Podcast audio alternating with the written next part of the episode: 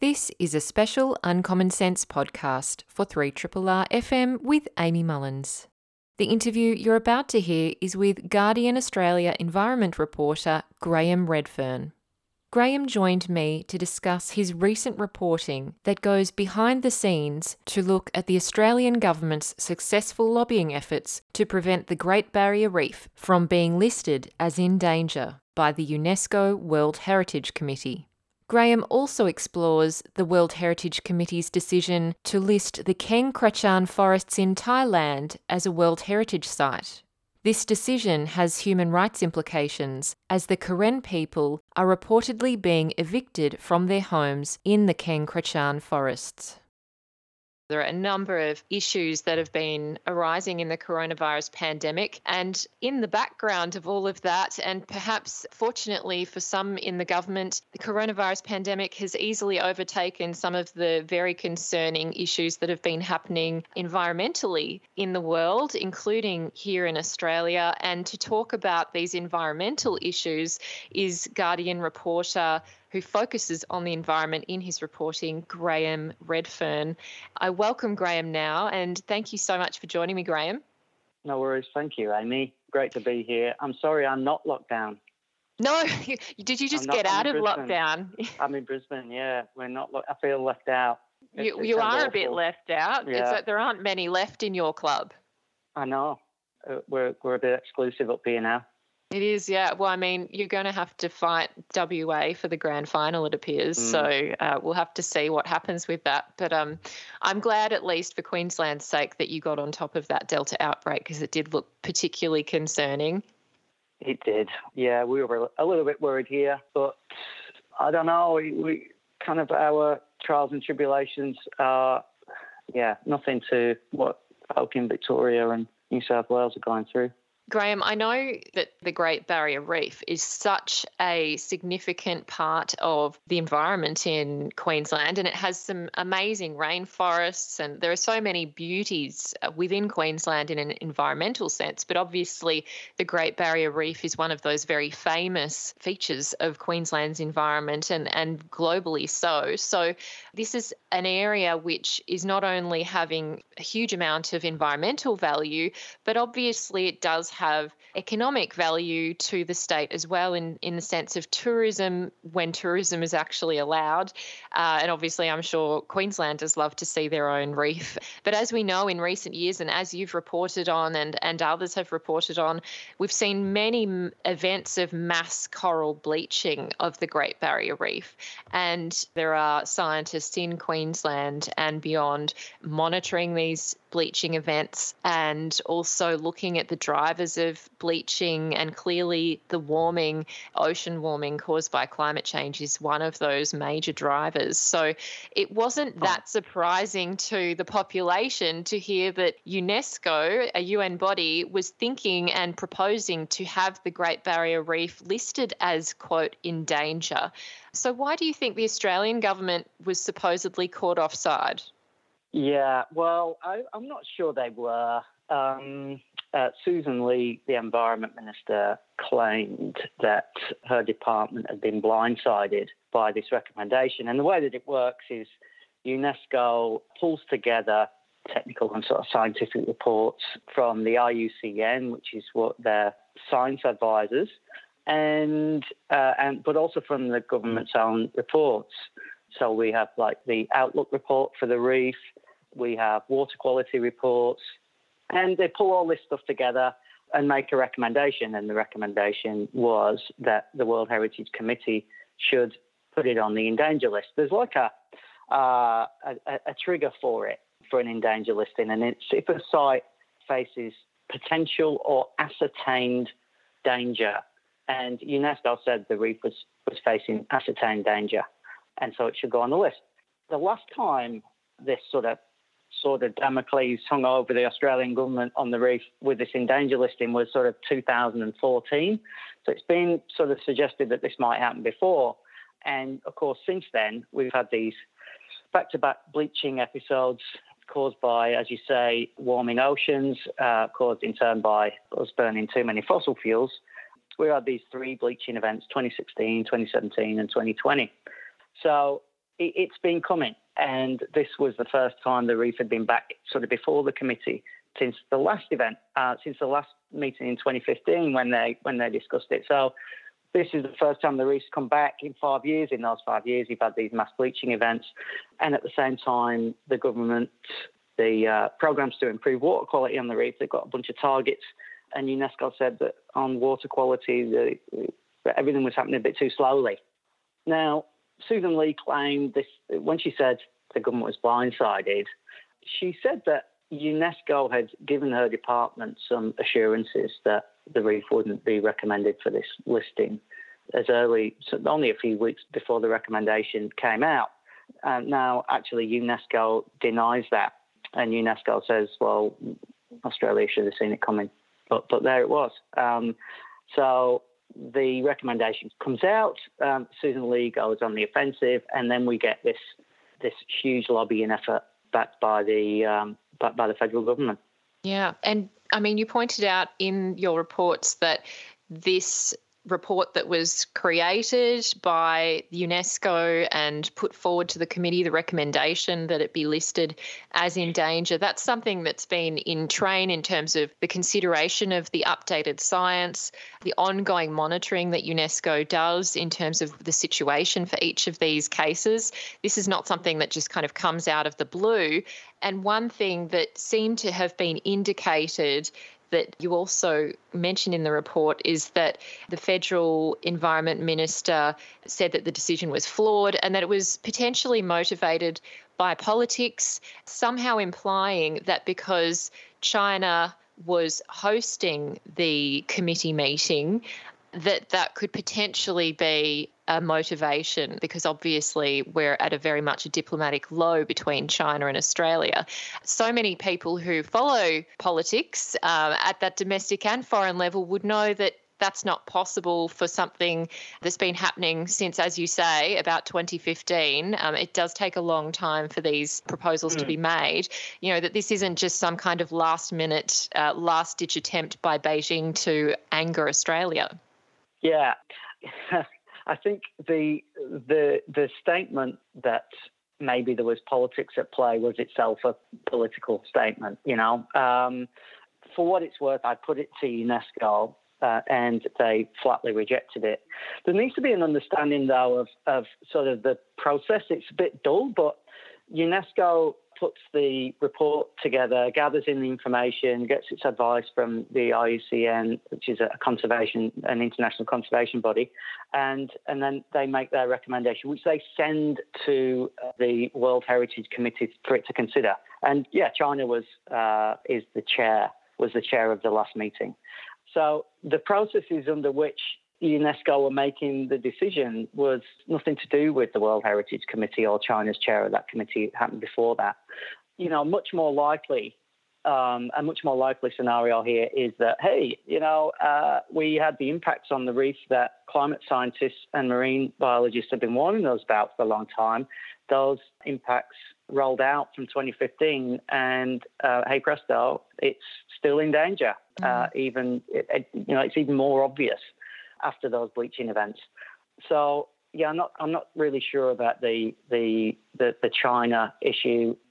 Funnily enough, the, the government, well, Sussan Ley anyway, would would not actually explicitly say it was China what did it, um, but she didn't need to because essentially some of the conservative media ran those talking points on the government's behalf.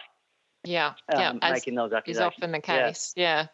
And obviously, you mentioned there that Sussan Ley took a trip or multiple trips, I guess you could say. It was an eight day lobbying trip during this mm. pandemic. So, I mean, first of all, it's kind of staggering that this was possible, but it appears from the reporting that she had met ambassadors from 18 countries, either face to face or virtually. And there's a, a great Guardian graphic in one of the reports which shows the trip that was taken, which included places like Budapest, Paris, Madrid, Sarajevo, the Maldives via Oman, these countries that uh, Sussan Ley was meeting with, they were obviously key to that committee. So I wonder if you could, mm. I guess, lift the veil of what yeah. was going on there. So, yes, most of those countries that you've mentioned, they're all members of the World Heritage Committee. So the World Heritage Committee uh, elects members on a regional basis, usually over six years, but actually normally countries serve for about three. And yeah, she, she got on a diplomatic, one of the RWS diplomatic jets, one of the new ones, and flew to, landed uh, in Budapest. Hungary is one of the members of the committee and other places that she went to. Yeah, she went to Madrid. Uh, Spain is also a member of the World Heritage Committee. She went to uh, Sarajevo, Bosnia and Herzegovina is a member of the committee. She went to Oman, also a member. Obviously went to Paris, where you, all these ambassadors from these different countries, the permanent ambassadors to UNESCO, are all in the same spot in Paris. So that that was a good good place for her to go.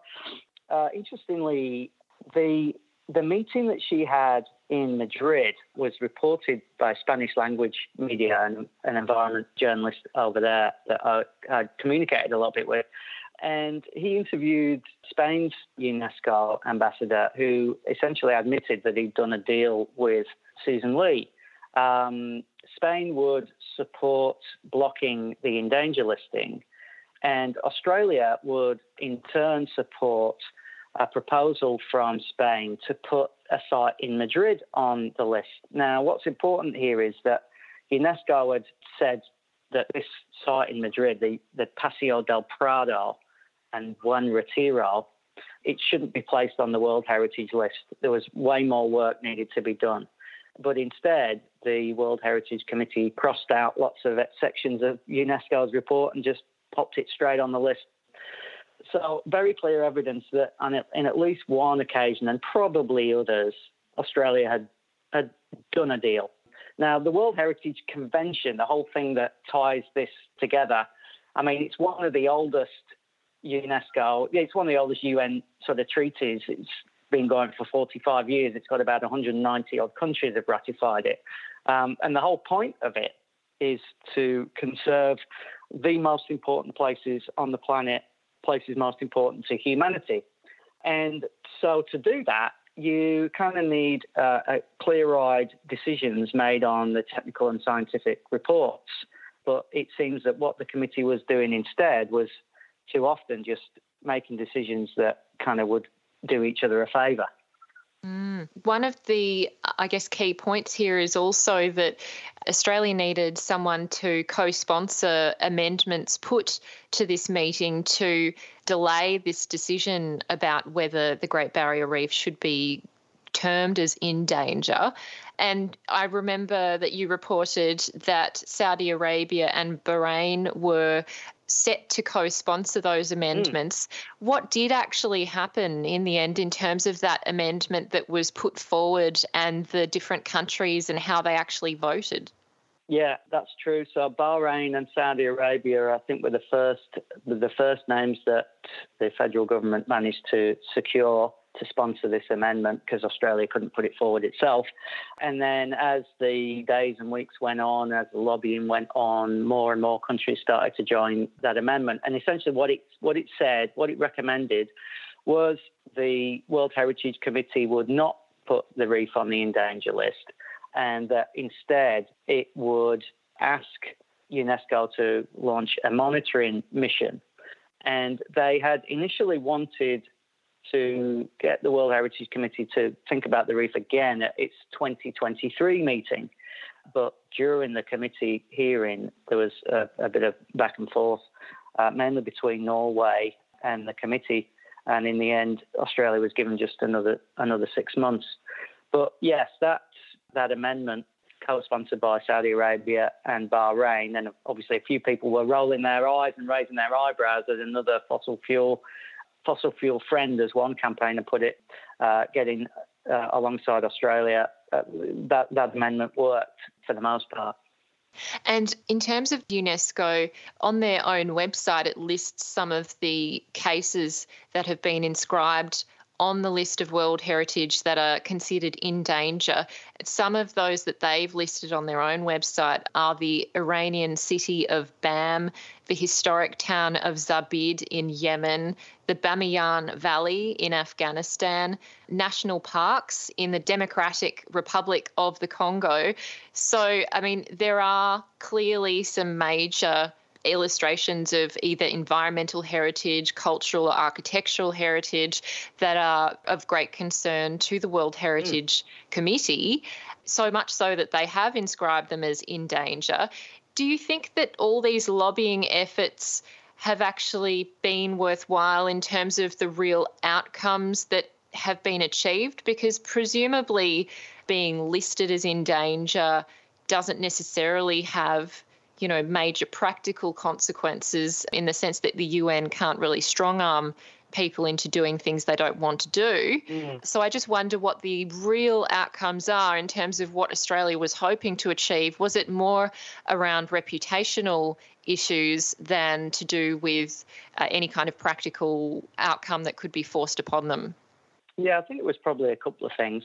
Uh, reputational would, would definitely be one. I mean, you've noticed some of those countries, a lot of those sites that are on the endangered, uh, they're in developing nations or, mm. or, in areas that have had problems with conflict. I mean, six of the sites on the endangered list are in Syria. So yeah, sure. Reputation not not great. Doesn't look good. More stories around the world saying the reef's in danger and more threat to tourism dollars. At least, at least that was that was the way that some people framed it. The Australian government, though, claimed that they were unhappy with process. They said UNESCO should have done a monitoring trip beforehand and it didn't. And Australia's done everything that the committee have asked them previously, and yet here we are. But some of the other analysts that I spoke to, in particular Professor Tiffany Morrison at James Cook University, she, she's um, done some research into the politics around endangered listings on the World Heritage committee, um, not just the reef, but many others.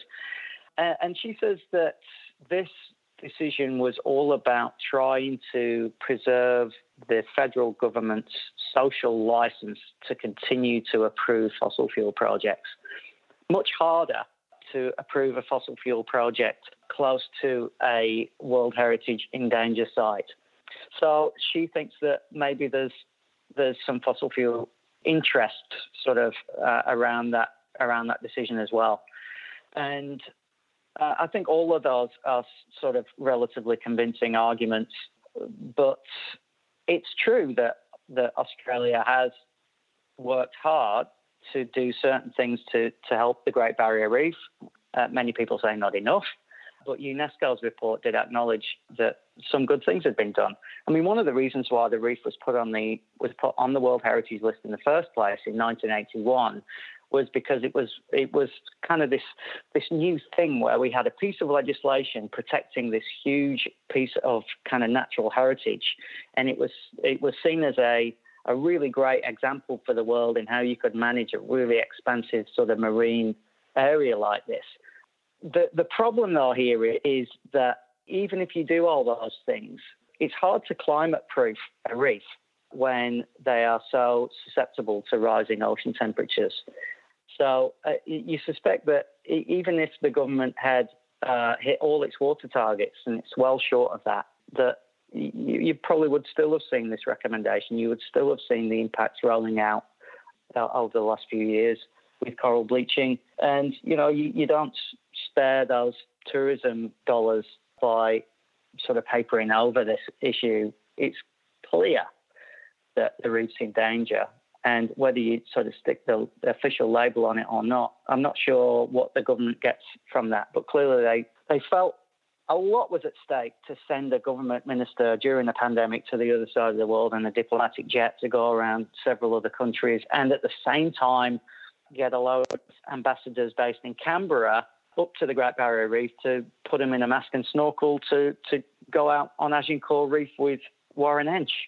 Mm, I do remember seeing that as well. Yeah, it's um, staggering to see in the pandemic, as we've said, with so many states having been in various forms of lockdown and restrictions, that this is something that's been going on and that the government clearly, where it's been criticised for inaction and slow action on many policy fronts has really ramped up the action on this front. So it is quite stark to see the different priorities in terms of actions taken. One issue that is really quite relevant to this issue that we've just been speaking with and was also a subject of discussion was uh, the forests in Thailand, the Kaeng Krachan forests in Thailand. And there was also a lot of politics going on within that and the discussions about whether to list those forests as a World Heritage Site. Um, mm. And it really does affect the Karen people there who have been living in those forests um, and have actually been continue to be forcibly evicted, as you report from those forests. Yeah. Not to be conflated with the Karenni people. The Karen and the Karenni are both significant populations in Australia who, you know, are wonderful peoples. But obviously, this decision also involves Australia and another a number of other countries. So I wonder if you could take us through the background of this decision and the politics that was going on behind it. Yeah, so the Can Kaeng Krachan Forest Complex. It's on the border with Myanmar on the, the Thailand side. I've never been, but it sounds like an amazing place. Asian elephants, endangered giant tortoise, all these amazing sort of birds, threatened leopards, uh, marbled cats. You know, it sounds sounds stunning. Mm. Um, and Thailand has been trying to get this site on the uh, World Heritage List since I think around 2012, uh, maybe in the first attempt. It's been before the World Heritage Committee a few times. Uh, I think three times in total, it's been referred back to Thailand. One of the main reasons for the referral back is because of some major concerns expressed repeatedly by the UN Human Rights Agency, the UNHCR, about the way that the Karen people were being treated it's really concerning that they are those people there complain that they're they're being moved around from place to place forcibly. They are being arrested. Their houses are being burned. There was a, a, a disappearance of a land rights campaigner who, a few years later, his what's thought to be his remains turned up in a in an oil drum on a dam in the middle of this forest complex. So really really concerning. And the UNHCR had written to the World Heritage Committee in June and July saying this place cannot go on the World Heritage List. It breaks a whole lot of guidelines around the treating of Indigenous people in World Heritage and more widely, a, a whole load of UN guidelines and conventions around human rights and Indigenous people. So the site comes before the committee and instead of referring it back and following the advice, the committee instead um, agrees that it should be placed directly on the list. Now, while, while we were here thinking about the Great Barrier Reef, there were protests by Karen people in Thailand about this decision. They camped outside the Chinese embassy in Bangkok. They threw red paint around the Environment Department's buildings. And these are not new protests. These complaints have been going on for years and years. And in fact, Australia knew about them because the last time the forest complex came up before the committee, Australia actually sort of voiced some concerns. But it seems that this time, Australia just did not say anything at all, and the decision was allowed to go through. Now, this sets up the, the potential that Australia has traded the rights of these people in return for its silence on the inscription of the, the forest complex, uh, you know, in, in return for uh, a positive decision for the reef. That should leave a really awful taste in all of our mouths, especially given the plight of these people in this area. There's an Indigenous Peoples Forum on World Heritage it's chaired by an Australian Indigenous lady called Chrissy Grant. And after the decision was made, she said to the committee that this was one of the lowest points in the history of the World Heritage Convention. I spoke to other uh, sort of World Heritage experts, and they were utterly horrified that Australia, as a country that had previously shown concern, decided to do nothing. But then, of course, Australia was one of 21 countries on this committee. The only country that spoke out actually was was Norway. it said that it, it could not support that decision, wanted it placed on the record that it, it was against the decision for all the reasons that we've already outlined. The silence speaks for itself, doesn't it? The fact that only Norway said something against it, but in the past, there had been other countries, including Australia, voicing their concerns and agreeing with the UNHCR that there were human rights concerns. The fact that suddenly those concerns were not considered critical mm. anymore to this decision is particularly interesting. It is as well, especially because Australia, when the announcement from UNESCO came out that it wanted the route to go on the endanger list, Australia was a country that was complaining about politics uh, yeah. and the politicisation of the process. And then here we are with the, the whole process being politicised, with sort of horse trading going on that undermines the, the convention, or so some of the, many of the experts say. And this is a this is sort of a broader concern that people at UNESCO and the IUCN and other World Heritage experts have, have got is they're increasingly seeing the World Heritage Committee drift away from the scientific and technical sort of reports and recommendations that they get and instead just sort of making making decisions that, that help each other out. It's just been so wonderful to speak with you, Graham, to unpack these issues and to actually really understand what's been going on behind the scenes and what the issues are at these UNESCO meetings because clearly it's a lot more than just the headlines. And I know that you've just done some phenomenal reporting on it. I do encourage people to actually go to the Guardian website and read your articles alongside your colleague Adam Morton to look at some of these issues in greater depth. And um, I really appreciate your time today. Thanks a lot, Amy. I've just been speaking with Graham Readfearn, who is an environment reporter for The Guardian Australia, and we've just been talking about the UNESCO committee decisions about whether to list the Great Barrier Reef as in danger and also whether to list the Kaeng Krachan forests on the World Heritage Register and how that has affected the Karen people. I'm Amy Mullins, and you've been listening to the Uncommon Sense podcast. Uncommon Sense is a radio show broadcast on 3RRR FM in Melbourne every Tuesday between 9am and 12pm.